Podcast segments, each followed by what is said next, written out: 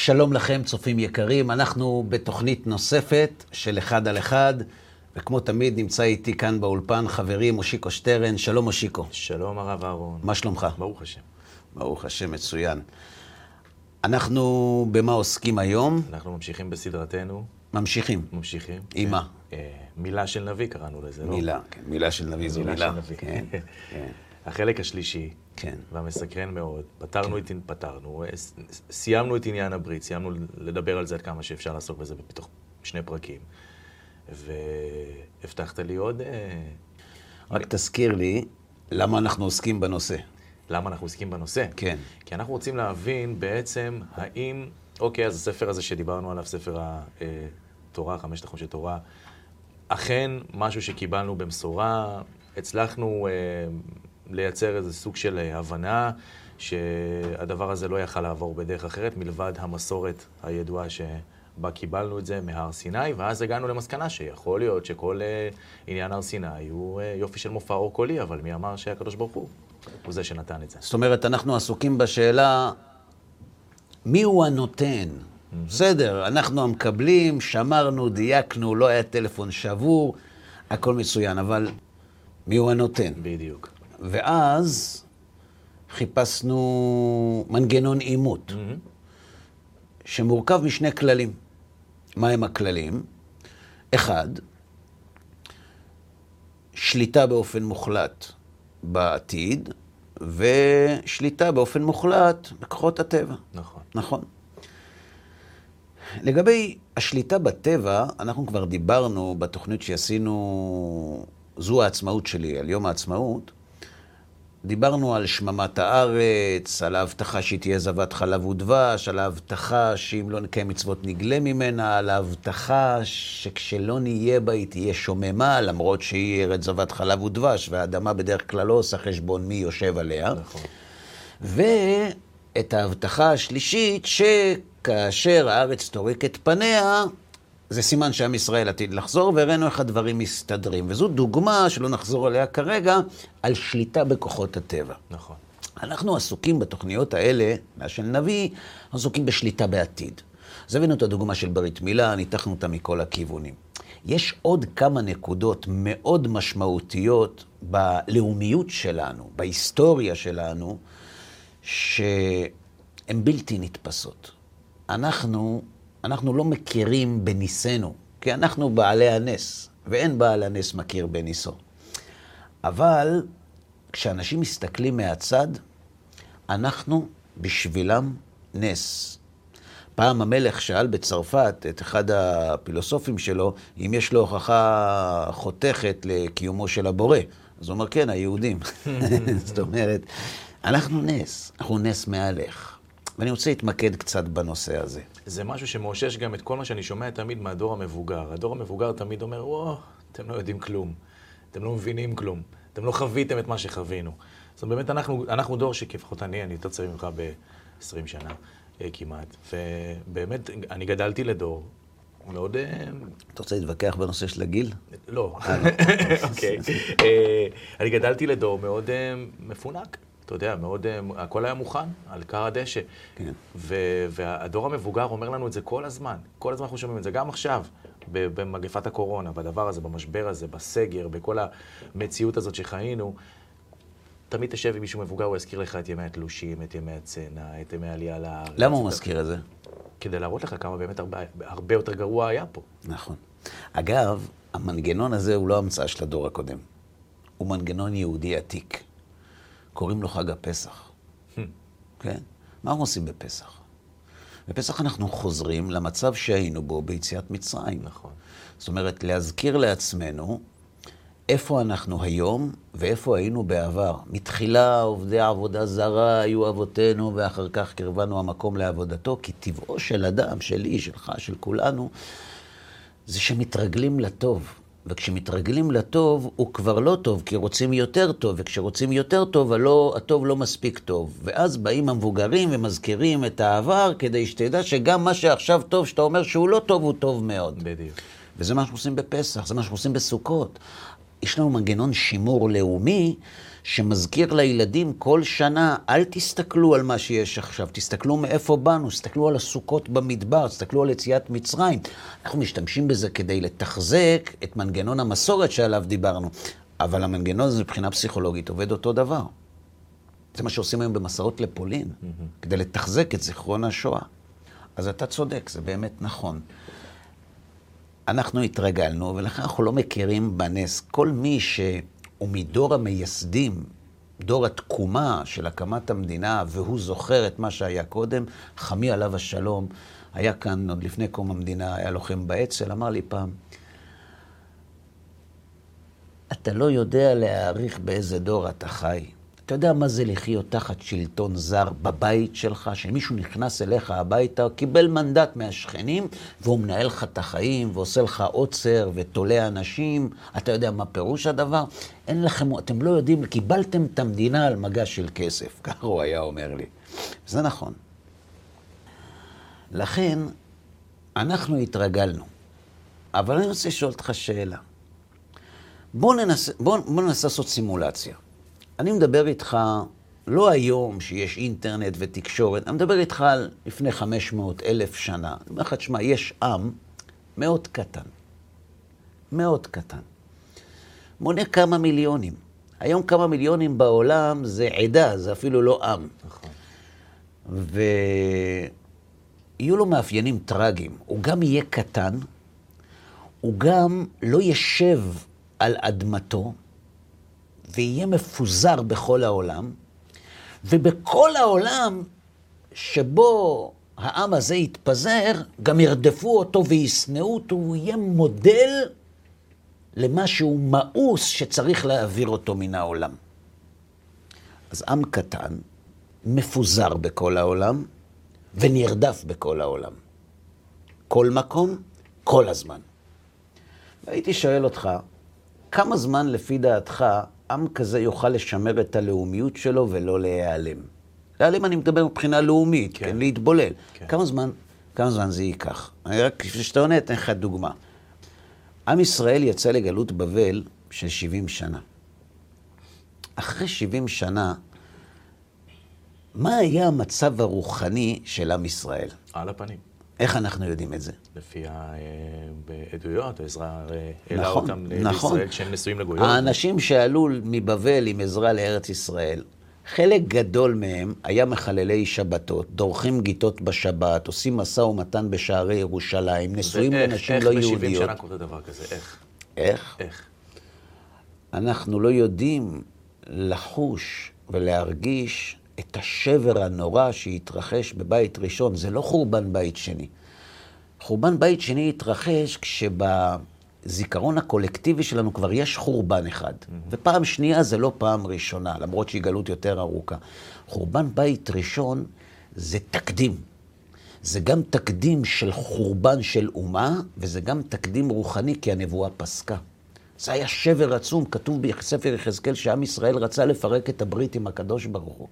באו אליי זקני ישראל לדרוש את השם, ו- ולא כתוב מה הם אמרו, אבל אחרי זה כתוב שיחזקאל אומר להם, העולה על רוחכם, אשר אתם אומרים, ככל הגויים בית ישראל, היו לא תהיה כביד חזקה ובזרוע נטויה ובחמה שפוכה אמלוך עליכם, לא משחרר אתכם, אומר הקדוש ברוך הוא. הם באו לקדוש ברוך הוא, אמרו להם, יחזקאל, תגיד לו, תשמע, הוא, הוא הגלה אותנו מארצנו, לקח לנו את הבית, אה, בסדר, לא היינו בסדר, ההסכם בוטל, אפשר ללכת לעבוד עבודה זרה.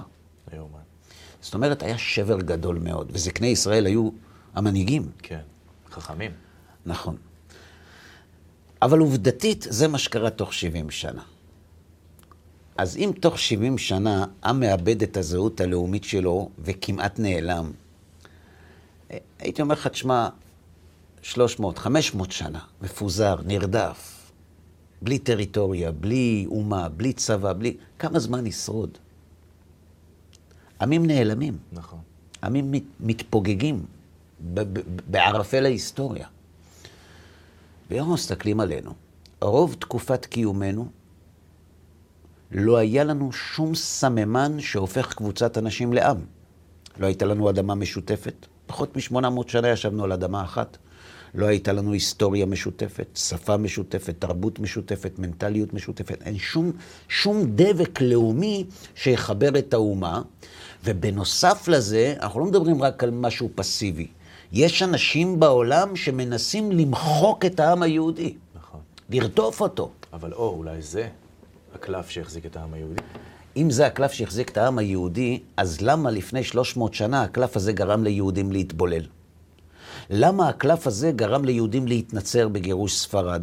למה הקלף הזה גרם ליהודים להתאסלם בארצות ערב כשאנסו אותם לעשות את זה? זאת אומרת, הגיע מצב שהיהודים אמרו, שמע, אוקיי, הבנו, לא מוכנים לשלם את המחיר. כן, אבל תמיד היה את הגרעין שלו, ואותו הגרעין שלו זה אלה שעלו חזרה. אז זהו, אז זה בדיוק העניין, הגרעין שלו הוא קטנטן.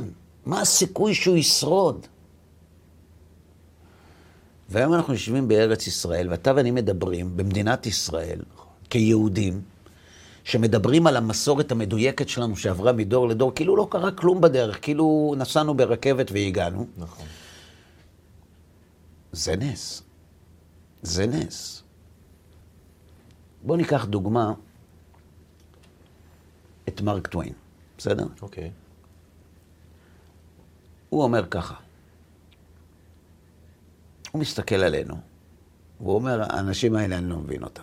זה משהו פה לא, לא, לא מסודר לי בראש. הוא היה כאן, בארץ. מה, מה תפקידו בכוח, למי שלא יודע? סופר, אוקיי. תייר, סופר, והוא... הוא כתב ספרים שכל הילדים מכירים. תום סויר, לא, לא מוכר לך זה. לא גדלתי, לא אז יודע- אני לא יודע על מה אתה מדבר. אוקיי. כן. אז הוא אומר ככה, המצרים, הבבלים, רק אימפריות מליגת העל, כן? המצרים, הבבלים, הפרסים, עלו ומילאו את העולם בשעון הדר ויפעה, עד שהואם הזוהר והם שקעו ועברו מן העולם. היוונים והרומאים באו בעקבותיהם, נשאו ברמה את לפידם לזמן מה. אך הוא נשרף באש של עצמו, ועתה הם יושבים בצל, או עבדו בכלל. היהודי ראה את כולם, היכה את כולם, והוא היום מה שהיה מאז. זה אנחנו מדברים על 1867. אינו מראה סימני שקיעה, וערנותו לא קהתה. כולם בני תמותה בעולם, מלבד היהודים. כל הכוחות חולפים, אך הוא נשאר. מה סוד נצחיותו? כמו, כמו קנה ברוח, שכל הארזים קורסים, והוא טורנדו אחרי טורנדו, שורד, צומח, מחייך, עץ על מוות. שורפים אותו, שופכים מלח על מקום גידולו, חושבים שזה נגמר, אבל אם אתה בא אחרי שבוע, אתה רואה איזה עלה מלבלב, עקשן, יהודי. מה סוד נצחיותו? ניקולאי ברדייב, הוא ענה על זה אגב? לא, רק שאל. כן, חזקים בשאלות. תשובות זה היהודים צריכים לתת. כן. היהודים, ככה כותב ניקולאי ברדייב, היה פילוסוף רוסי, גורלם טבוע מדי עם החותם המטאפיזי, בכדי שיהיה ניתן להסברה במונחים מטריאליסטיים או היסטוריים פוזיטיביים. הוא כותב ככה, זוכר אני שניסיתי בצעירותי לאמת את גורלות העמים על פי מודל כיצד התנפץ מודל זה אל מול גורל היהודים, אשר גורלם נראה נעדר הסבר לחלוטין מנקודת מבט מטריאליסטי. וכאן מגיעה הסיסמה שלו. ואומנם הוא כותב, לפי הקריטריון המטריאליסטי ההיסטורי, צריכה הייתה אומה זו לעבור מזמן מן העולם. קיומה הוא תופעה מסתורית ומופלאה, המעידים כי חיי אומה זו מתנהלים בכוח גזרה קדומה, וואה. העומדת מעל לתהליך ההסתגלות שדוגלת בו השיטה המטריאליסטית ההיסטורית. בשפה שלי, עזוב אותי מהשפה שלו, אין לי, אין לי איך להסביר את העסק הזה. כן. זה כאילו הם אומרים הכל במכבסה, לא להגיד אלוהים. כן, יש מכשיר שתמיד שאתה מכניס אותו לשקע, נהיה קצר. לא יודע למה. את כל המכשירים, הכל עובד, זה נהיה קצר. זאת אומרת, בדקתי את כל גורלות העמים, הכל עובר כמו שצריך. אפילו ארנולד טוינבי, גדול ההיסטוריונים של סוף המאה ה-19 והמאה ה-20, הוא מת כמדומני ב-1962 או 65, הוא בנה מודל שלקח לו 25 שנה. יותר משלוש מיליון מילים במחקר שלו. וואו. והוא בנה מודל איך אימפריה קמה ואיך היא קורסת. לא משנה כרגע, זה לא הנושא שלנו, אולי דיברנו על זה כבר בעבר, זה לא הנושא. אבל הוא אומר, שמע, כל האימפריות והעמים שבדקתי על המודל הזה, אני יודע מתי הם יעלו, אני יודע מתי הם יפלו. Uh, הטבע מאתגר את האנשים, הם מתקבצים, מוצאים פתרון, תורמים לעולם את התרומה הכי משמעותית שלהם ונעלמים. וגם אותנו הוא בדק. מתי? מתי? הוא בדק אותנו בסוף המאה ה-19, תחילת המאה ה-20. זו הייתה תקלה גדולה מבחינתו. למה?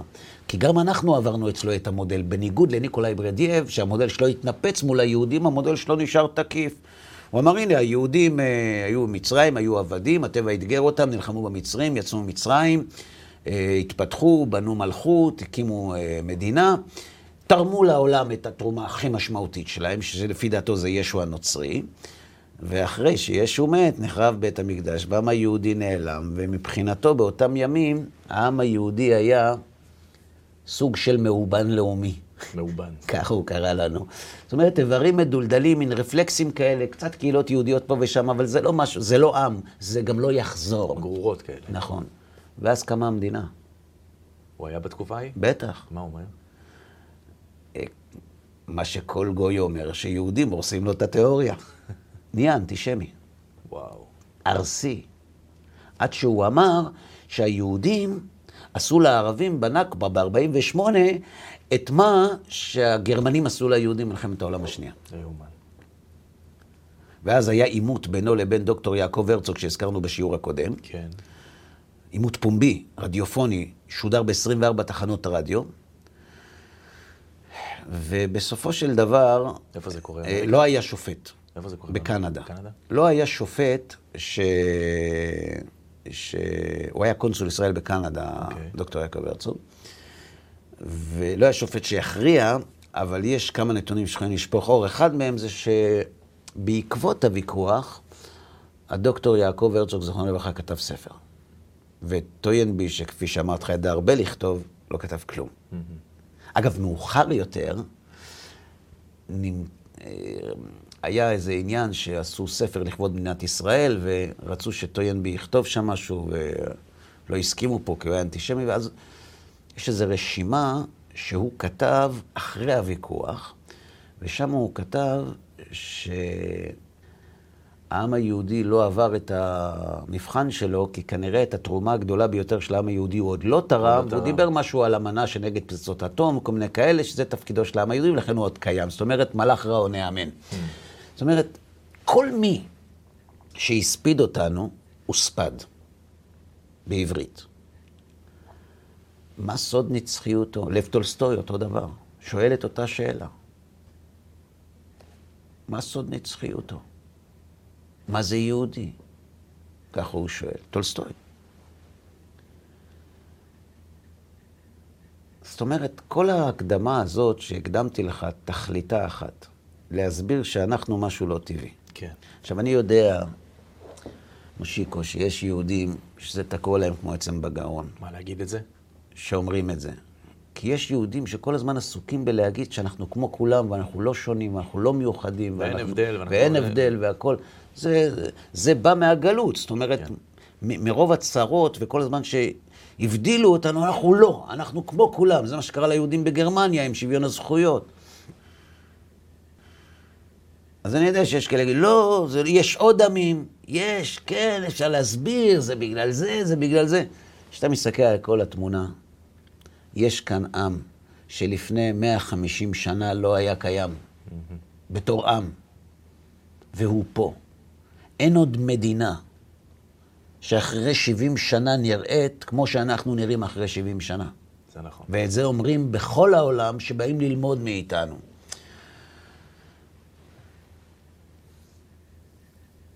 אז אם אנחנו חוזרים להתחלה, והייתי שואל אותך, עם כזה, כמה זמן ישרוד? לא הרבה. לא הרבה, עם כל הצרות מסביב והרדיפות, והיית למשל ולשנינה, וידברו בך ו... וכולי וכולי, כן? למרות הכל, ובגויים ההם לא תרגיע, ולא תמצא מנוח לכף רגליך, ופצחה השם בעמים, ונשארתם מתי מספר בגויים אשר ינהג השם אתכם שמה. כלומר, גם תהיו מתי מספר, גם ירדפו אתכם, גם, גם חייכם יהיו תלויים מנגד, ו... אבל אל תדאגו.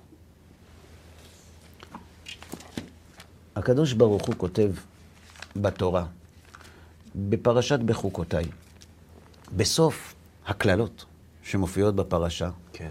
כותב הקדוש ברוך הוא כך.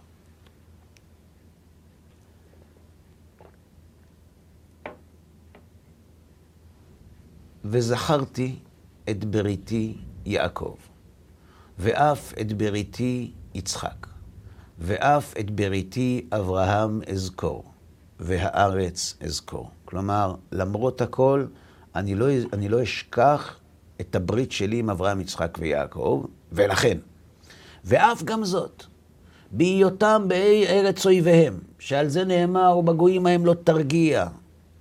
ואף גם זאת, בהיותם בארץ אויביהם, לא מעשתים, ולא געלתים לכלותם להפר בריתי איתם,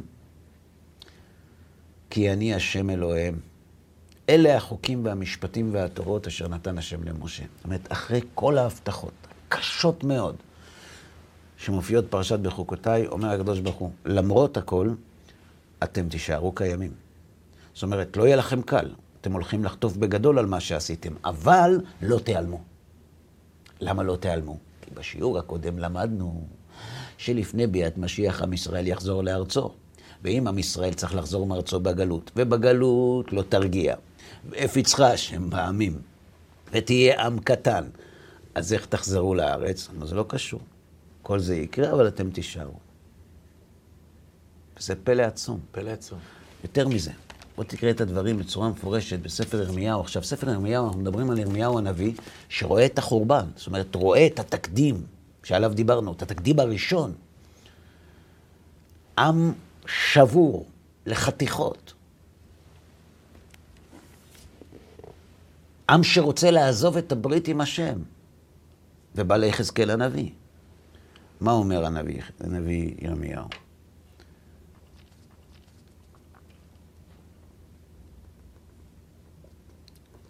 כה אמר השם, נותן שמש לאור יומם, חוקות ירח וכוכבים לאור לילה. ההוגה הים ויהמו גליו, השם צבאות שמו. זאת אומרת, כה אמר השם שהטביע חוקי טבע בעולם, יש עוד חוק. אם ימושו החוקים האלה מלפניי, נאום השם, הרי הקדוש ברוך הוא הבטיח לנוח כל עוד ימי הארץ, זרע וקציר, קיץ וחורף, יום ולילה לא ישבותו. נכון? נכון. כל עוד החוקים האלה קיימים, גם זרע ישראל ישבתו מהיות גוי לפניו כל הימים. כמו שהחוקים האלה קיימים, גם עם ישראל קיים. כה אמר השם, אם יימדו שמיים מלמעלה, ויחקרו מוסדי ארץ למטה, גם אני אמאס בכל זרע ישראל על כל אשר עשו נאום השם. כלומר, להקיף את היקום אתם לא יכולים, נכון? אז כמו שאת זה אתם לא יכולים לעשות, ככה אני מתחייב, לא אמאס בעם ישראל לעולם. אגב, זה בשביל הנוצרים דבר טוב. שליטה בעתיד. זאת אומרת, יהיה עם, אתם תלכו בגלות, ירדפו אתכם, תופצו בכל העולם, האנטישמיות תאכל אתכם, אבל אל תדאגו. אתם תרצו להתבולל, אבל לא תתבוללו, ואתם תישארו קיימים, כי אתם צריכים לחזור לארץ, כי המשיח צריך לבוא, ולכן תשמרו על ברית מילה, למרות שתרצו להתבולל. לא יאומן. תשמע, אבל זה, זה, זה, זה, כמו שזה מפליא, ככה כמה אתה יכול להבין את מי שכל כך uh, סולד מזה, שאנחנו אומרים את זה. למה? כי יש פה איזה מין, אה, אתה יודע, עשינו לו כל כך הרבה צרות, לקדוש ברוך הוא במהלך הדרך. העם הזה עשה לו באמת כל כך הרבה צרות. למה? למה שירצה דווקא, מה, מה ההבדל בינינו ובין האנושות כולה? אלו שתי שאלות שונות. שאלה אחת, זה למה שהקדוש ברוך הוא לא ימאס בנו. בדיוק. אבל השאלה הזאת מבוססת על הנחה שהוא בחר בנו, והשאלה היא למה הוא לא ימאס בנו. והשאלה השנייה, למה, למה, למה אתם אומרים שהוא בחר בכם? למה, מה, אתם חושבים שאתם יותר טובים? כולם אותו דבר. נכון? נכון. תראה,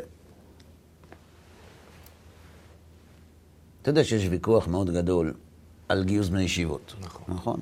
יש אלה שאומרים שצריך לשרת בצבא, ויש כאלה שאומרים שאפשר גם וגם, ויש כאלה שאומרים שהדת זה העסק הפרטי שלך, ואנשים הולכים להילחם, תילחם גם אתה, ואימהות בבני ברק לא דואגות, כל מיני דברים כאלה. ואתם לא בסדר. התשובה שלי, טוב, יש, יש, יש כמה התייחסויות, אבל לפעמים, אז אני אומר לו כך, תראה, אתה פשוט טועה בכתובת.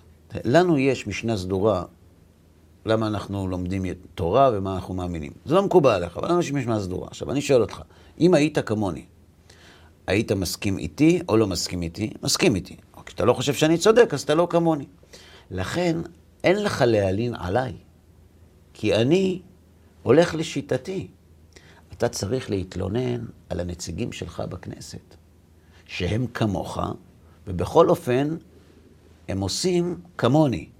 זה שהנציגים שלי מבקשים לשמר את הסטטוס קוו בנושא גיוס בני ישיבות, זה לגיטימי לגמרי. זו העמדה שלנו. אז אתה לא צריך לבוא בטענות אליי, אתה צריך לבוא בטענות לרוב שאתה מיוצג על ידו כאן במדינה, לדפוק על השולחן ולהגיד, חברים, אם אתם לא תגייסו את בחורי הישיבות, אני לא בוחר בכם יותר, אתם מועלים באמון, מועלים בתפקיד, מועלים בשליחות. זאת אומרת, לא אני אשם, דבר עם הנציגים שלך. אוקיי, איך זה גם קשור מה שאני? אומר לזה. מה, לא... לא, לא, לא. תראה, אם אני הייתי מחליט שהשם בחר בי, היית יכול לריב איתי. אבל הוא בחר. הבנתי. דבר איתו, תכעס עליו. תגיד לו, לא רוצה להיות בן שלך. חס ושלום. אבל זה לא אני, זה לא הדתיים. זה שאנחנו מאמינים שאנחנו עם סגולה, זה לא כי החלטנו. זה כי התורה שהוכחנו שהיא אמיתית, שניתנה על ידי מי ששולט בטבע ובהיסטוריה, והועברה מדור לדור, כתוב, לא מרובכם חשק השם בכם, כי אתם המעט מכל העמים, אלא בשל השבועה שנשבע לאבותיכם. זאת אומרת, הקדוש ברוך הוא אומר שהוא בחר בנו. כשאנחנו אומרים, אתה בחרתנו, אנחנו לא משוויצים, אנחנו מצהירים אמונים. אתה בחרת אותנו, אנחנו מחויבים. אם הקדוש ברוך הוא יגיד, טוב, אני כבר לא בוחר בכם, נגמר הסיפור. אז הפה שעשה הוא הפה שהתיר, זה לא אנחנו. תריב איתו.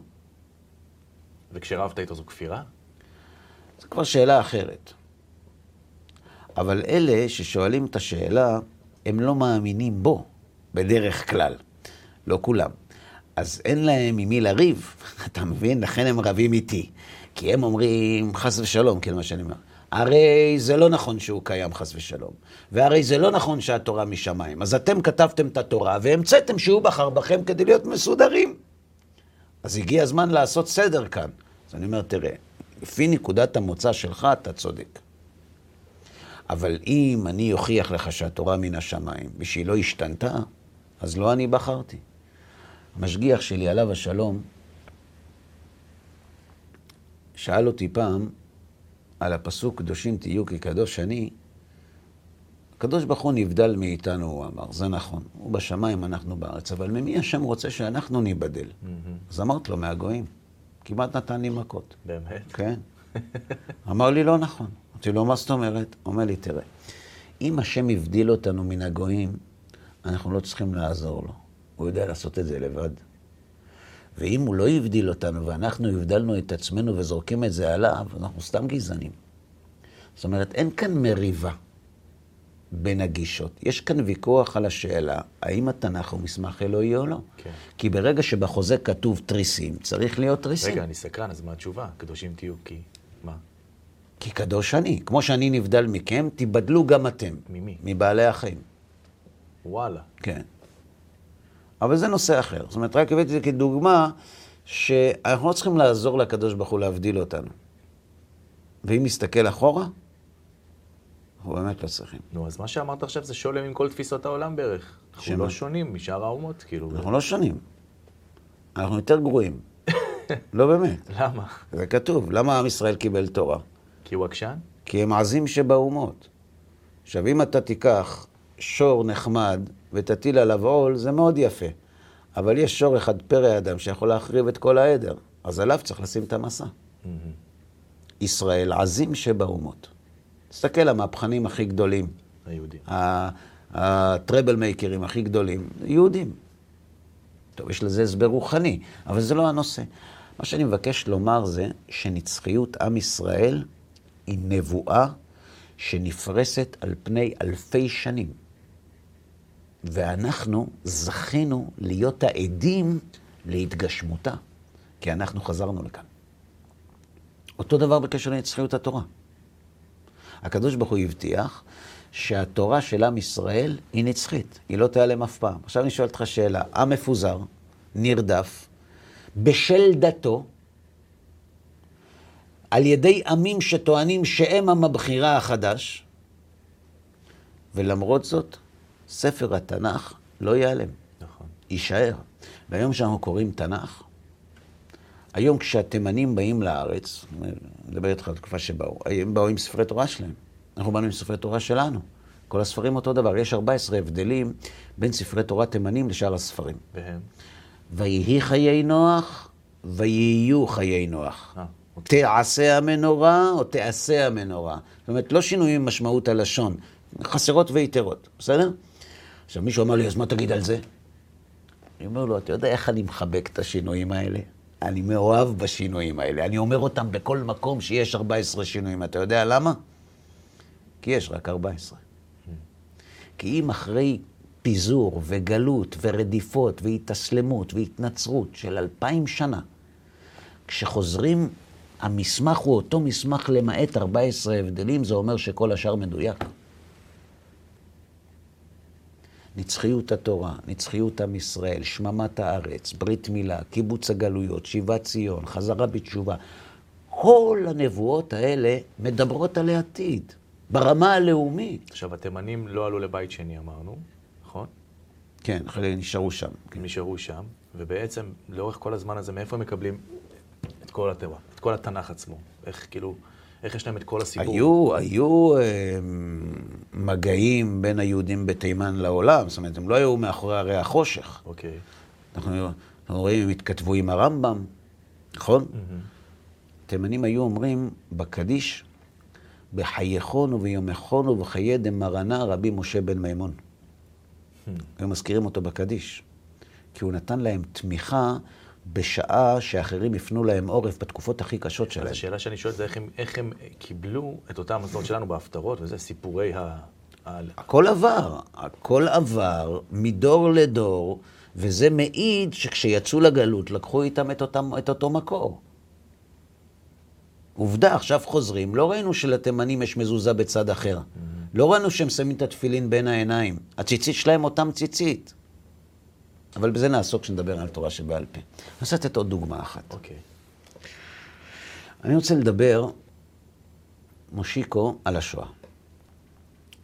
כמו שהקמת המדינה היא אירוע משמעותי, גם השואה הוא אירוע משמעותי. למרות כל הרדיפות שעברנו לאורך ההיסטוריה, והגירושים, והפרעות, ועלילות הדם, והגירושים החוזרים, והכל, שואה זה אירוע בכל קנה, קנה מידה יהודי בלתי נתפס.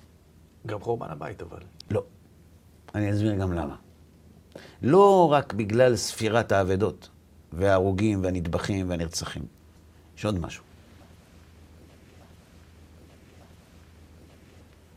כמה פעמים בהיסטוריה שאתה מכיר, קמו אנשים ואמרו שצריך להשמיד את היהודים. כמה? כן.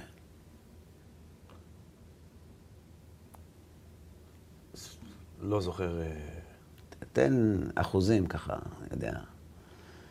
דו-ספרתי, תלת-ספרתי, חד-ספרתי. שצריך להשמיד את היהודים? השמיד את היהודים. אני מניח שהמן הרשע ו... המן הרשע, נכון. נכון? והיטלר, והיטלר. יימח שמו. שניים. זהו, נכון? לא היה עוד... אה, לא, שניים.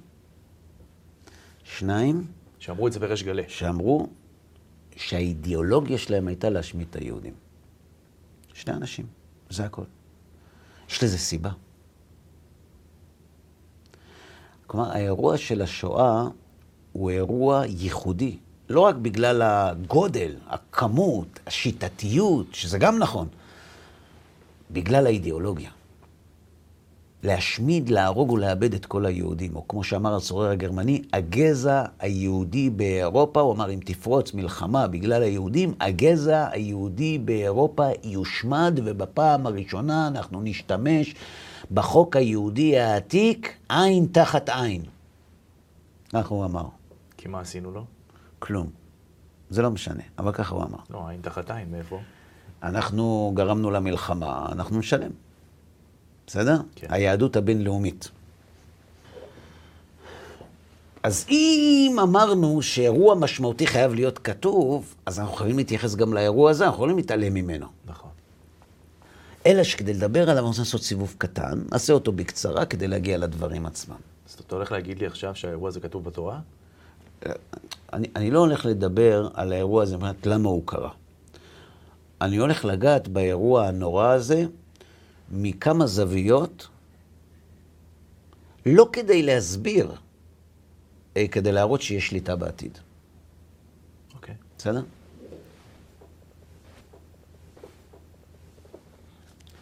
כשאנחנו מדברים על אומות העולם, אנחנו מדברים על כל אומות העולם ועל עם אחד, שקוראים לו עמלק. אנחנו נצטווינו למחות את זרע עמלק מתחת השמיים, נכון? נכון. כי יד על כסייה, מלחמה להשם בעמלק מדור דור, זכור את אשר עשה לך. מי זה העמלק הזה? מה הוא רוצה? למה צריך להשמיד אותו? אז ככה. כשאנחנו מדברים על אנטישמיות, אנשים חושבים שכל פעם שצועקים ג'ו או ז'יד או לא משנה מה, זה אנטישמיות. טוב, בשפה העממית זה באמת אנטישמיות, אבל ביהדות, שנאת היהודים היא לא כל דבר. למשל, אה, ז'אן מארי לפן הוא פשיסט, צרפתי, גם הבת שלו. אנשים אומרים שהם אנטישמים. למה? כי הם לא רוצים את היהודים בצרפת. אבל זה לא נכון.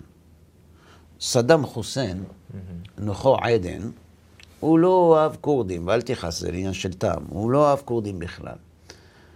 האם הייתה לו בעיה שהכורדים ייקחו את המטלטלים שלהם ויעברו לטורקיה? לא. לא. אין לו משהו נגד הכורדים. הוא לא רוצה אותם בבית ספר שלו. ברור. כן. אה, יש שנאת זרים בעולם. היא לא ייחודית לעם ישראל, רק שהיהודים בכל העולם הם בדרך כלל חלק מהזרים, לכן הם חלק מהסיפור. או למשל, כשיש התפרעויות ו- ו- ופשעים נוראים ומעשי טרור רצחניים נגד יהודים בצרפת או במקום אחר, אז אפשר להגיד אנטישמיות.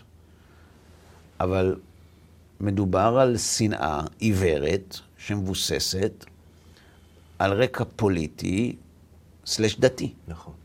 כלומר, אין כאן שנאה לגזע השמי, כי השונאים הם גם שמים. ברור? אנטישמיות זה משהו אחר. אנטישמיות זה השנאה של עמלק לעם ישראל והיא ייחודית. מה מאפיין את השנאה של עמלק לעם ישראל? המוסלמים באירופה, יש להם בעיה עם זה שהיהודים יהיו קיימים בעולם? לא. לא. רק הם לא רוצים אותם במזרח התיכון, ולא רוצים אותם פה, ולא רוצים אותם שם, ואם נשאר מקום, ואם לא, אז בים. אבל אין בעיה שהם יישארו. עמלק לא רוצה יהודים בעולם, בכלל. למה? דיברנו בפרק הקודם על המושג עם, המושג אה, שר, שר של עשיו, נכון? נכון. אמרתי שנחזור לזה.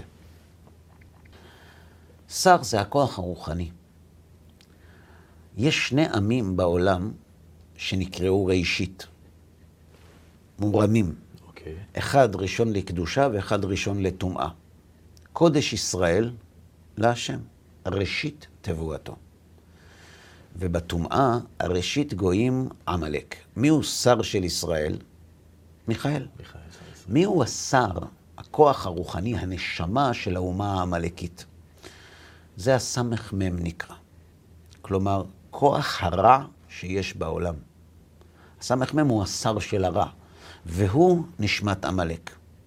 כלומר, עמלק הוא ראשון לטומאה, ועם ישראל הוא ראשון לקדושה. הסמ"ם הוא אותו אחד שאנחנו קוראים היצר הרע? הכל, כל מה שקשור, כל ל... ה- כן, כל כל המועדון ה- הזה זה שם, אוקיי. בדיוק.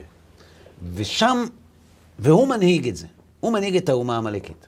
עכשיו, אנחנו יודעים שהנשמה בגוף והשר באומה, יש להם אותו, אותו יחס. מה קורה כשהנשמה מסתלקת מהגוף? עולה השמיימה, לא? הג- הנשמה עולה והגוף כן. מת. מה קורה כשנשמת האומה מסתלקת? האומה נעלמת. כשאנחנו אומרים שאין שמו של הכיסא של הקדוש ברוך הוא שלם, ואין הכיסא שלם עד שימחה שמו של עמלק, מה זה אומר? שכל עוד עמלק קיים בעולם, גילוי כבוד השם לא מתגלה בעולם. למה? כי הקדוש ברוך הוא טוב ומיטיב. וכל עוד יש רע בעולם, לא מתגלה טובו בעולם. לכן, כדי שיתגלה טובו בעולם, צריך שהרע ייעלם. ומתי הרע ייעלם? בביאת משיח. נכון. ביום ההוא יהיה השם אחד ושמו אחד. כלומר, בביאת משיח, כוח הרע ייעלם מן העולם, ולכן יגור זאב עם כבש, ונמר עם גדי ירבץ, ו- ו- ונער קטן נוהג בם. למה? כי, כי לא יהיה רע בעולם. כלומר, תהיה תקופה, ככה כתוב, שלא יהיה רע בעולם. אם לא יהיה רע בעולם, איזה עם לא יהיה קיים באותה תקופה? העם ש... מייצג את הרע, עמלק. כן. כי הרע, שהוא הנשמה שלו, ייעלם מן העולם. בתת מודע הקולקטיבי של עמלק, ביאת משיח זה השואה שלהם. זה הדבר הכי נורא. וכדי שזה לא יקרה, אל תשכח שעמלק הוא נכד של עשיו. הוא הבן של אליפז. הוא הבין דבר או שניים. ויש לו מסורת. כשהיהודים חוזרים לארץ, המשיח מגיע. ואם אתה רוצה לשרוד, אסור לך לתת לזה לקרות. לכן תבדוק, תראה, שתמיד, כשעם ישראל היה עם הפנים לארץ ישראל, עמלק הגיע. ומה הוא רצה? תמיד אותו דבר, להרוג את כל היהודים. כי, כי שנאת זרים, אז תגורו בהלסינקי, או ב, אני יודע, בלטביה, או באלסקה. אבל אם יש יהודים בעולם, הם יחזרו לארץ, גם מאלסקה, לא יהיה עמלק. לכן צריך עולם נקי מיהודים. נקי מיהודים. כן, שלא, שלא ניכנס לאתגר הזה בכלל. בדיוק. עכשיו, עמלק יכול לשבת בשקט הרבה שנים, אבל כשהוא מריח תנועה לארץ ישראל של יהודים, הוא מבין שמשהו קורה. החיישנים הרוחניים שלו מקימים אותו, ואז הוא רוצה להרוג את כל היהודים. פעם ראשונה זה קרה כשיעקב אבינו חוזר אחרי כמעט 35 שנה מחרן. הוא ברח מעשיו בגלל הברכות, חוזר עם אה, ארבע נשים, 11 בנים ו-11 בנים ובת. רוצה לחזור לארץ, וישלח יעקב מלאכים ארצה שעיר שדה אדום. איפה הוא? ואז באים המלאכים ואומרים לו, הולך לקראתך. הוא לא מחכה, הוא בא אליך. ו-400 איש, עכשיו אותי לימדו שלחתונה לא באים עם 400 איש. הוא בא להרוג אותו. הוא בא להרוג אותו. נכון. ואז, אחרי שהם מתחבקים והכול, אז עשיו אומר לו, אומר לו, לא, יש עוד זמן. עת נעלה לאיתי לרגל המלאכה, עד אשר אבוא אל אדוני שעירה. יש עוד הרבה זמן, עשיו, זה לא הולך לקרות עכשיו. יש לנו עוד 400 שנה של מצרים, חבל לך על הזמן, ויש עוד הרבה דברים בדרך. זה לא הולך לקרות עכשיו. אז הוא אומר, אה, זה לא עכשיו? אז עשיו הולך להר סיר, ויעקב נוסע לסוכות. זה המפגש הראשון. המפגש השני היה ביציאת מצרים. אנחנו כאילו, מדברים, כאילו עשיו מבין שיעקב יודע את זה. שניהם יודעים את זה. אוקיי. עכשיו, הם יורדים למצרים, עם ישראל, 210 שנים. אין טלפון מעשיו. לא פקס, לא כלום, אולי צריך משהו, קצת ופלים למילואים, שום דבר, כלום. אין, אין, אין תקשורת. עם ישראל יוצא ממצרים, איך שהוא יוצא, מי בא לבקר אותו? ויבוא עמלק וילחם עם ישראל ברפידים. נכון. ניצחו אותו, נכנסו לארץ. זאת אומרת שפרעה ועמו הם לא עמלק? לא, לא. מה פתאום? הם מצרים. הם מצרים. ואז נכנסים לארץ, אומרים 400 שנה, תקופת השופטים, הנביאים, טוב, מקימים בית מקדש. מחזיק 410 שנים ונחרב. יוצאים לגלות בבל. אחרי 70 שנה צריכים לחזור לבנות בית שני. לפי התוכנית שאנחנו עכשיו מסרטטים, מישהו אמור לבוא להפריע, נכון? נכון. מי? עמלק? נכון. איפה בא? איפה בא? המן. הוא מגיע מעכו לפרס כדי לעצור את היהודים שלא יבנו את בית המקדש. כתוב שהמלך אומר לאסתר תמיד עד חצי המלכות. למה הוא אומר לה עד חצי המלכות? זה עבודה של המן.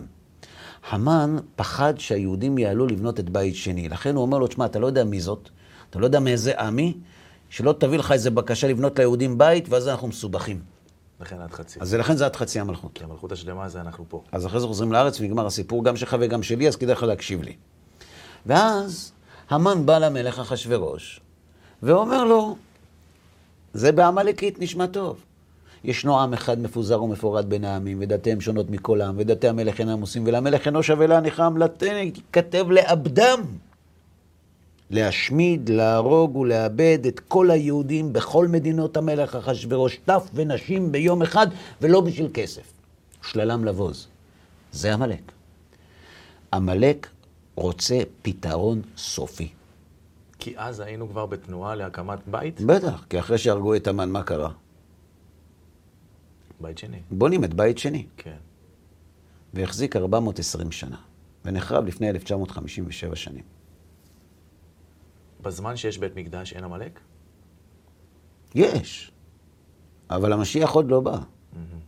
ובונים את בית שני, בלי מלכות ישראל, כמו שלמדנו, ובשנת 68 או 70 לספירה, תלוי לפי מי, בית המקדש נחרב. יצאנו לגלות. אנחנו מדברים על גלות של כמעט אלפיים שנה. עמלק לא הגיע אף פעם. אף פעם, תבדוק, הוא לא הגיע. אתה יודע למה? כי לא באנו לפה. אז לא, כל הגזרות, הנצרות, האינקוויזיציה, זה- האסלאם, זה- זה לא עמלק. לא. זה הוא- פשוט בואו תהיו איתנו. זה זה היה הרעיון? זה לא, ת- תלוי, יש תורת הבוז, יש זה, יש אבל זה לא אוגוסטינוס. יש- שנאת יהודים פרופר להשמיד את היהודי. לא, לא רוצים להשמיד את היהודים, הפוך. הפוך, הנצרות הגנה על היהודים. זאת אומרת, לא, הם לא היו חברים שלנו. כן. הם שנאו אותנו, והם היכו אותנו, והם העלילו עלינו ועשו לנו פרעות. אבל לא רק שהם לא אמרו להשמיד אותנו, הם דאגו שנשאר קיימים. וזה בגלל אוגוסטינוס שהזכרתי קודם. בגלל תורת הבוז. כדי שהיהודים ימשיכו להיות קיימים ולסבול, וכל הנוצרים יראו מה קורה לעם שמצמיח משיח ולא מאמין בו. לכן לנוצרים היה עניין לשמור את היהודים על אש קטנה. קיימים וסובלים. כאילו אנחנו קפסולת האמונה שלהם. בדיוק. כשאנחנו סובלים, הם מאמינים. לכן הנצרות במובן מסוים שימרה את קיומו של העם היהודי. אלא שהתחילה תנועה של יהודים, יראי שמיים, תלמידי חכמים, שקראו לשוב לציון. ואז קמה התנועה הציונית. היה חובבי ציון, התנועה הציונית. וזו הייתה פעם ראשונה. היו עליות פה ושם, אתה יודע, גירוש ספרד, קצת פה, קצת זה, תלמידי הבעל שם טוב, אבל עלייה לאומית, אנחנו מדברים על סוף המאה ה-19. תחילת המאה ה-20, עלייה ראשונה, עלייה שנייה. ואז עמלק קם, בדיוק לפי התוכנית, לפי התזמון המדויק. והוא קורא להשמיד, להרוג ולאבד את כל היהודים, טף ונשים ביום אחד ושללם לבוז, רק בגרמנית. ככה הוא אמר, היהודים יושמדו כליל. עכשיו, כשאתה רוצה להבין מה פירוש יהודים יושמדו כליל, תסתכל, איפה הוא אמר את זה ולפני, מתי? זאת אומרת, מתי זה קרה הדבר הזה, שהוא אמר את זה בצורה כזאת? לפני המלחמה. לפני המלחמה. כן, כשהוא בשליטה כבר. לפני המלחמה, עלה לשלטון לפני המלחמה, כן. כמדומני זה היה בשנת 33, אם אני זוכר טוב. או 36, זה היה לפני המלחמה. ו...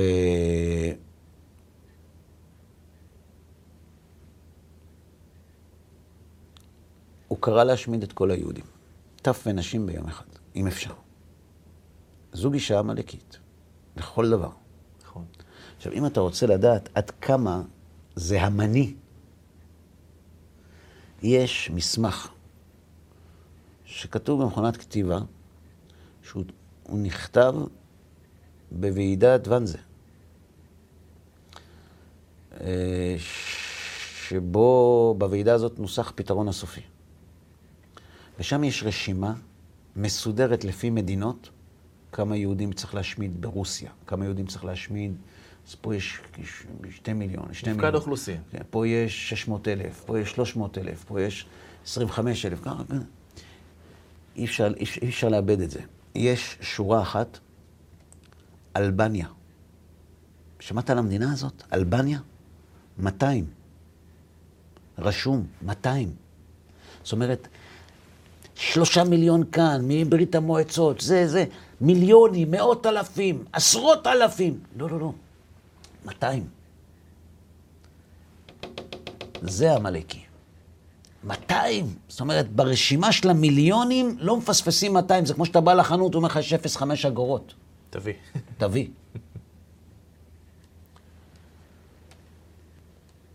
אמר לי פעם מישהו, בסדר, זה מסתדר, הכל תזמון וזה, אבל זה גרמניה, זה עמלק, מה הקשר ביניהם? מה, בגלל שזה מסתדר? אמרתי לו, זה כתוב במפורש בגמרא. זה כתוב במפורש בגמרא. כתוב בגמרא במסכת מגילה, בדף ו', עמוד א' וב'. כתוב שם ככה, אמר רבי יצחק, פסוק, אמר פסוק בתהילים. מהי דכתיב? מה זה שכתוב בתהילים, אל תיתן השם מאביי רשע, זממו אל תפק ירום וסלע. מה זה, מה זה הפסוק הזה? אל תיתן השם מאוויי רשע, זממו אל תפק ירום וסלע. מה זה זמם בעברית? אז יש לזה שני מובנים. זמם זה מחשבה רעה, וגם מה ששמים על הפה, לגמל שלא יאכל, שיסגור לו את הפה. רסן. אומר רבי יצחק, את תהילים כתבו כמה אנשים. עיקר דוד המלך, אבל כתבו עוד. את הפסוק הזה, יש תפילה למשה, את הפסוק הזה אמר יעקב אבינו. אתה יודע מתי הוא אמר את זה? כשהוא בא לארץ ישראל לפני המפגש הראשון עם עשיו, בלילה הוא פגש את הסמ"ם שלו. במעבר יבוק, כשנתן לו מכה ברגל, זה אותו שר שעליו דיברנו, שהוא שרו של עמלק. ואז אחרי שהוא ניצח אותו, יעקב התפלל. אמר יעקב לפני הקדוש ברוך הוא, אל תיתן השם מאביי רשע, זממו אל תפק. זו גרממיה של אדום, שאלמלא הם יוצאים, הם מחריבים את כל העולם כולו. מילה במילה כתוב בגמרא לפני 1500 שנה. אל תיתן לעשו הרשע תאוות ליבו, אל תפתח לו את הפה, כי אם אתה תפתח לעשו את הפה, זממו יצא משם. אתה יודע מה זה הזמם של עמלק? זו גרממיה של אדום, כי הרי עמלק הוא גם מאדום. ומה כל כך נורא? שאלמלא הם יוצאים, הם מחריבים את כל העולם כולו. ואמר רבי חמא בר חנינא, תלת מאה כתירי תגה איכא בגרממיה של אדום. בגרממיה של אדום יש 300 דוכסים, אומר רש"י, נסיכים. מי זה מעניין? מה אכפת לנו כמה נסיכים יש בגרמניה? פשוט מאוד. הגמרא אומרת לנו שגרמניה זה עמלק. אבל כאן עולה שאלה חדשה. מי אמר שהגרמניה של הגמרא זה הגרמניה שלנו? נכון. זאת הייתה השאלה הבאה שלי. אה, כן? סימן שאתה יהודי. אמר לי פעם מישהו בהרצאה, תראה, היוונים של היום זה לא היוונים של פעם, נכון? היו מתים. המצרים של היום זה גם לא המצרים של פעם. אז למה רק הגרמנים של היום זה הגרמנים? כי זה מסתדר לך עם הנושא? מה פתאום? מה פתאום? אתה צודק. המצרים של היום זה לא המצרים של פעם. וגם לא היוונים של היום הם לא היוונים של פעם. אבל הגרמנים כן, ולא בגלל הנושא. אלא? משהו אחר. למה אתה חושב רבי חמא בר חנינא כתב כמה נסיכים יש בגרמניה? כדי לתת לנו סימן. כדי לתת לנו סימן. תפתח אנציקלופדיה עברית, ערך גרמניה, ותקרא. מה? 300 הנסיכויות, 300 הנסיכויות והערים החופשיות שמרו בקנאות על עצמאותן הכלכלית והכבידו על המסחר ולא לקחו חלק בהתפתחות הקולוניאלית של המאה ה-17 וה-18. מה זה, על מה אנחנו מדברים? אנחנו מדברים על התקופה שלפני הרייך השני. אנחנו יודעים שהיטלר, יימח שמו וזכרו, היה הרייך השלישי. מי היה הראשון, מי השני, מי השלישי? הראשון זה האימפריה הרומית הקדושה. הרייך השני זה ביסמרק, שאיחד את גרמניה. אנחנו מדברים על 200 שנה. כלומר, תדע לך שבגרמניה הזאת, שעליה ביקש יעקב, יש 300 נסיכויות. איחוד גרמניה של ביסמרק היה של 300 נסיכויות. וכך נשאר לעידן היטלר. אחרי הייתה מדינה. לא, אבל כאילו, זו כן, אותה... כן. יש סקסוניה, יש בוואריה, יש, יש, יש מדינות בתוך גרמניה. ודאי, כן. כדי להבין את זה, להפשיט את זה כמו ארצות הברית לצורך העניין. נכון. אומר יעקב אבינו, אל תפתח לעשו את הפה, כי גרמניה, שיש לה 300 נסיכויות, היא תצא משם והיא תרצה להחריב את כל העולם כולו. אז הדברים האלה כתובים. אתה לא יכול להתעלם מזה. אגב, היא לא הצליחה, היא לא הצליחה. תכף נראה. אבל הייתה פה תפילה, אל תפתח לה. נכון, תכף נראה. אגב, יש ספר שנקרא שיחות עם היטלר, שכתב הרמן ראושלינג, ושמה, ושמה הוא שם בפי היטלר או שהיטלר אמר לו, תלוי, ויש ויכוח בין ההיסטוריונים, ממש את המילים האלה. עכשיו, מה שמעניין זה, גם לא אכפת לי אם הוא כתב את זה. הוא כתב את זה ב-42. איזה מילים? אמנם כן, ברבריים אנו. תואר כבוד הוא לנו. אני משחרר את האנושות מכבלי הרוח, מן העינויים הנאלחים של חזיון שווא הנקרא מצפון ומוסר. כי שני מומים הטילה היהדות בבני אדם, בגוף על ידי המילה ובנפש על ידי המצפון שאינו אלא המצאה יהודית. עכשיו תקשיב למילים. זה מילים של עמלק. המלחמה על השלטון בעולם נערכת רק בינינו, בין העם הגרמני לבין העם היהודי, וכל השאר אינו אלא מראית עין כוזבת. זאת אומרת, 54 מיליון זה מראית עין תפאורה. המלחמה האמיתית זו אני או אתם. ככה מדבר עמלק. ראשית גויים עמלק, קודש ישראל להשם ראשית תבואתו. ועל זה יעקב אבינו מדבר כבר לפני 3,800 שנה, והדברים נכתבו בגמרא לפני 1,500 שנה. שליטה. שליטה. עכשיו, למה, למה כן, למה לא, אנחנו, אנחנו לא עוסקים בחשבונות עכשיו. אנחנו עוסקים קודם כל בלבדוק האם זה מופיע. עכשיו, יש איזה צד, הצד האחר של הסיפור. אנחנו יודעים שרבי עקיבא אומר שמגילת אסתר ברוח הקודש נכתבה. נכון. נכון?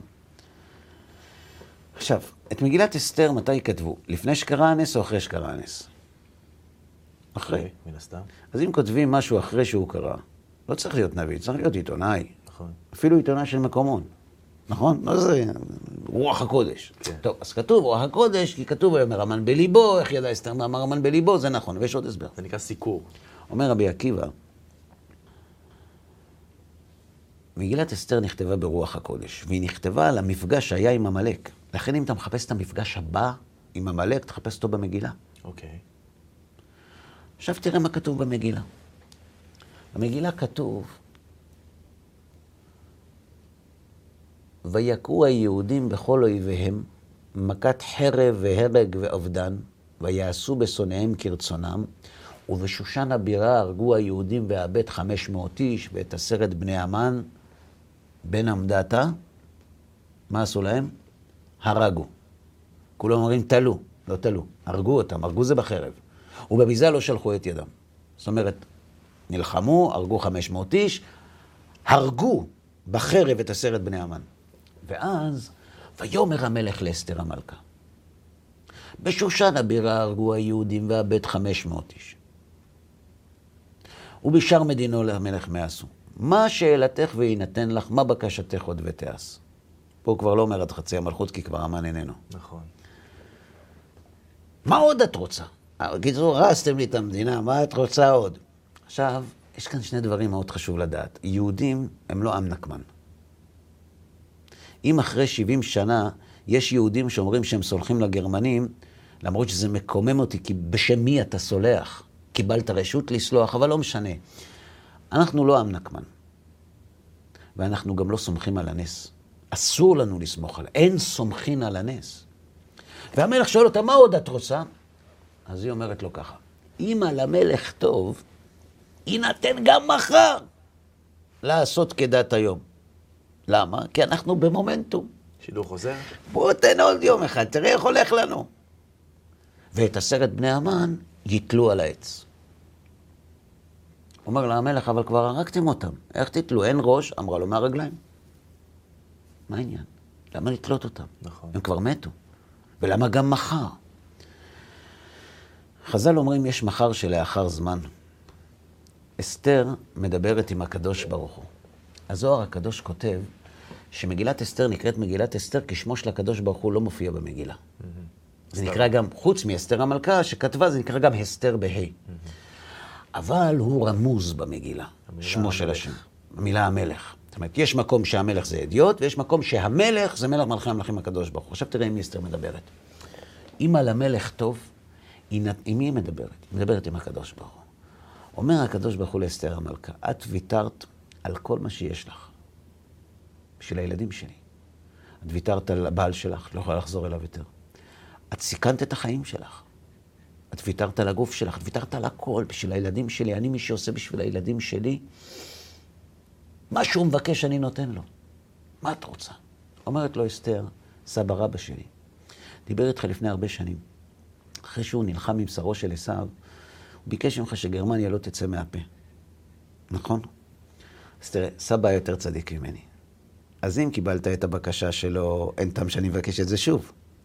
ואם לא קיבלת את הבקשה שלו, אין טעם שאני אנסה שוב. לכן אני מבקש את דבר אחר. אם בקשתו של סבא לא תתקבל, וגרמניה תצא ותרצה להחריב את כל העולם כולו, אני מבקשת ממך, אם אתה רוצה לשאול אותי מה אני מבקשת, שגם בעתיד זה יסתיים כמו היום, ואת עשרת בני המן יתלו על העץ. שלא יצליחו להחריב את כל העולם כולו. אתה יודע, אם היפנים לא היו מתאבדים על פרל הרבור, ארצות הברית לא הייתה נכנסת למלחמה. נכון. ואם ארצות הברית לא הייתה נכנסת למלחמה, גרמניה הייתה כובשת את אירופה. גרמניה לחמה נגד רוסיה, ברית המועצות, נגד אירופה, בריטניה וארצות הברית בו זמנית. וגם היה קשה להכניע אותם. כל מי שראה את, ה... את הפלישה לנורמנדי, זה בלתי נתפס. כמה כוחות היה צריך כדי להכניע את הגרמנים שהיו לא מוכנים. כדת היום. ב-1945, מאי, הסתיימה המלחמה. נפתחו משפטי נירנברג. משפטי נירנברג היו משפטים של טריבונל בינלאומי שהוקם לצורך שפיטתם של פושעי מלחמה נאצים. היו שם בריטים, היו שם אה, אמריקאים, היו שם רוסים. וניסו לדוג ולתפוס את ראשי הרייך. מי שלא התאבד, ניסו לתפוס אותו. למה בנירנברג? כי נירנברג הייתה בירת האידיאולוגיה הנאצית של אלפרד רוזנברג, שהוא היה אחד האידיאולוגים של המפלגה הנאצית. שם הגו הכל. שם זה התחיל. הרעיון, הרעיון הגזע בפוליטיקה... חוקי נירנברג, נכון. אגב, האולם שנבחר לניהול המשפט, הוא לא היה האולם הכי גדול. אלא? הוא היה יחסית קטן. למה בחרו בו? כי איש האדמיניסטרציה שבא לבדוק איזה מקום להכין, כשהוא נכנס לאולם הזה הוא ראה את עשרת הדיברות. אז הוא אמר, פה זה יהיה. כי הגרמנים הרי כפרו בסמכות של הטריבונל לשפוט אותם. נכון. הרמן גרינג אמר לשופט, הוא אמר לו, תראה, אתם שופטים אותנו כי אנחנו ניצחנו. והמנצחים שופטים את המנוצחים. אבל אנחנו יצאנו למלחמה בגלל אותו אידיאולוגיה, שהחזקים קובעים את החוקים. לכן אתם לא יכולים בשם החזקים שקובעים את החוקים לשפוט אנשים שהיו חזקים וקבעו את החוקים. טיעון חזק. חזק מאוד. יימח שמו. בכל אופן, זה היה בנירנברג. ונתפסו עשרות פושעי מלחמה נאצים. במשפטי נירנברג נידונו 23 מראשי המנגנון הנאצי. למוות נידונו 11. הרמן גרינג, אלפרד רוזנברג, יודל, הנס פרנק, קלטנברונר, מרטין בורמן, יודל, אה, אה, יוליוס שטרייכר, 11 איש. אסתר ביקשה על עשרה.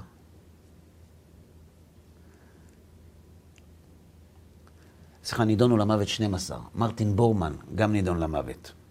אבל מרטין בורמן נידון למוות בהיעדרו.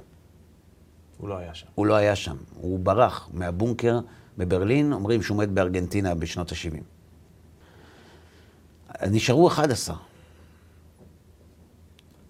היה רופא אמריקאי, רופא צבאי אמריקאי, קראו לו מרטין גילברט. הוא, התפקיד שלו היה לשבת בבית הסוהר, זה היה 315 יום, זה לא צחוק, לשבת איתם, לדובב אותם, שלא יפגעו בעצמם. כאילו... והוא כתב ספר על שיחות שהוא ניהל איתם, קוראים לזה יומני נירנברג. אתה יודע איך היומן שלו מסתיים? בלילה שבין ה-14 ל-15 באוקטובר הצטרף גרינג אל היטלר, הימלר, גבלס ולאי שאיבדו את עצמם לדעת. שאר העשרה הוצאו להורג כפי שפסק בית המשפט. גרינג התאבד, ונשארו עשרה. ועשרה נתלו. 2,500 שנה אחרי יינתן גם מחר לעשות כדת היום. עכשיו, אם אתה חושב שזה רק קוריוז, יש דרישת שלום מאסתר המלכה. מתאי הגרדומים. וואו. כן. יש לי מקור מסוכנות הידיעות הבינלאומית ניו ג'ורנל אמריקן, מה-16 באוקטובר 46, זה התאריך של ההוצאה להורג. הכתב האמריקאי מתאר איך העיתונאים ישבו ליד שולחנות קטנים לאורך הקיר, בדיוק לפני הגרדומים. הוא מתאר את ההוצאה להורג, ואז הוא מתאר את ההוצאה להורג של יוליוס שטרייכר. יוליוס שטרייכר היה עורך הדר שטירמר הנאצי, הידוע לשמצה בקריקטורות האנטישמיות שלו, אבל הוא היה חריג משאר הפושעים. הפושעים הנאצים ברובם היו אנשים אינטליגנטים, בעלי תארים אקדמיים. הוא היה איש פרימיטיבי, גס רוח, חולני, שאפילו החברים שלו, לא רק בתקופת הרייך, אלא גם בתקופת שהייתם בבית הסוהר, התרחקו ממנו. כשהגיע שטרייכר פנים אל פנים אל החבל, הוא נעץ את עיניו, זה ככה מצודד שם, לעבר שמונת העיתונאים ולעבר הקצינים מבנות הברית. באש שנאה שבערה בעיניו, הסתכל שרייכר על ידי הראייה וצעק חג פורים 1946, אמת. אה? פורים פסטיבל. וואו. אז מה תגיד? אה, אתה יודע, יש ספקנים בינינו. שמע, ראה עשרה, הוא אמר ראה רק תשעה, עצמו הוא לא ראה, אבל אסתר המלכה לא סומכת עליו. אתה יודע מה התאריך של ההוצאה להורג? 16 באוקטובר 46. תאריך עברי זה יוצא כ"א תשרי תש"ז. אתה יודע מה זה כ"א תשרי? זה יום הושענא רבה. הושענא רבה זה היום השביעי של חג הסוכות, כתוב בזוהר הקדוש. ביום השביעי של החג, הוא סיום הדין של העולם, ופסקי הדינים יוצאים מבית המלך והגבורות מתעוררות ומסתיימות ביום ההוא. זאת אומרת, מה שנכתב בראש השנה ונחתם ביום כיפור יוצא למטה כן. בליל הושענא רבה. לכן עושים תיקון ליל הושענא רבה כל הלילה, חופטים ערבות בבוקר, נשמת כל חי. כ"א תשרי תש"ז. אתה יודע, הבית של בראשית, בכל הספרים, גם של התימנים וגם של האחרים, הבית של בראשית. היא גדולה. כל, כל הטקסט הוא, כן. הוא, הוא אחיד, אבל יש אותיות, והתגלח, בחומש ויקרא כתוב, והתגלח ג' גדולה. הדלת של שמע ישראל, או השין גדולות, אה, היוד של, האלף של ויקרא, קטנה, נכון? זאת אומרת, וזה בכל הספרים. נכון. מה זה אומר? זה אומר שכל הספרים העתיקו ממקור אחד, ששם היה גדול וקטן. נכון. עכשיו, למה זה גדול וקטן? לא יודעים, אה? אבל ככה היה, ככה עושים. זאת אומרת, אם כל הספרים גדול איפה שגדול, קטן איפה שקטן ורגיל איפה שרגיל, זה אומר שכולם העתיקו מאותו מקום, נכון? וכאן אני רוצה להגיד לך משהו, שאנחנו יכולים לדעת, וההורים של הסבים שלנו לא היו יכולים לדעת. קודם כל, ספר מגילת אסתר זה הספר עם הכי הרבה אותיות לא סטנדרטיות. במשך אלפי שנים יהודים מעתיקים מגילות אסתר. כל קהילות ישראל שנרדפו ונטבחו, וכמו שאמרנו, אבל מגילות אסתר כותבים. והם כותבים אותם בדייקנות, מגילה מתוך מגילה. איך אתה יכול לראות שזה מדויק? כי יש לך אותיות גדולות וקטנות, ובכל המגילות של כל העדות שבאו לארץ יש את אותן אותיות. זאת אומרת, הכותבת הראשונה סימנה אותיות מסוימות שונות. אם היינו שואלים את אבא של סבא לפני מאה שנה, למה זה קטן, זה גדול? הוא לא יודע, אבני, אני... אנחנו ככה קיבלנו, ככה עושים. זה בטח המגילה. או. תסתכל. המגילה הזאת היא עותק של מגילה שנכתבה לפני כמעט 2,500 שנה. יש פה את עשרת בני המן, נכון? נכון. תסתכל, כל האותיות אותו גודל. נכון. נכון? תחזיק פה. כן. כל האותיות אותו גודל. בפרשנדתה, אסתר כותבת ת' קטנה. העונים למטה, בפרמשתא, שין קטנה. שין קטנה. ובוויזתה, זין קטנה ווו גדולה. אם תחבר את כל האותיות האלה, תקבל ככה.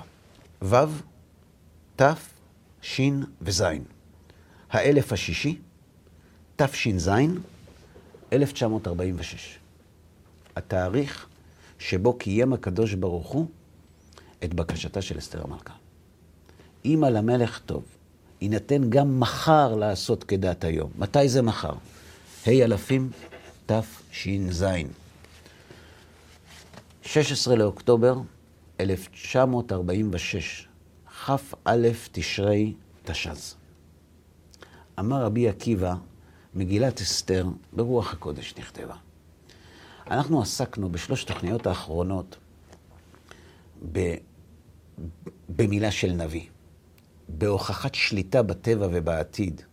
כי שאלנו, קיבלנו את הספר, הכל מצוין, אבל מי אמר ש... שהספר שיש לנו, שקיבלנו והעברנו, קיבלנו מאת הקדוש ברוך הוא. אני לא יודע אם קיבלנו משיקו. קיבלנו ממישהו שנמצא מעבר לזמן ומעבר לחומר ושולט בטבע ובהיסטוריה. ומי שירצה לטעון אחרת, שיסביר איך אפשר להסביר את כל המקורות על נצחיות עם ישראל, על נצחיות התורה, על השואה, על קיבוץ הגלויות, על שיבת ציון, על החזרה בתשובה, על שממת הארץ, על ברית מילה, על כל מה שהבאנו. בצורה מדויקת לא רק לפרטים, אלא גם בתזמון. לכן אנחנו אומרים, ברוך אלוהינו,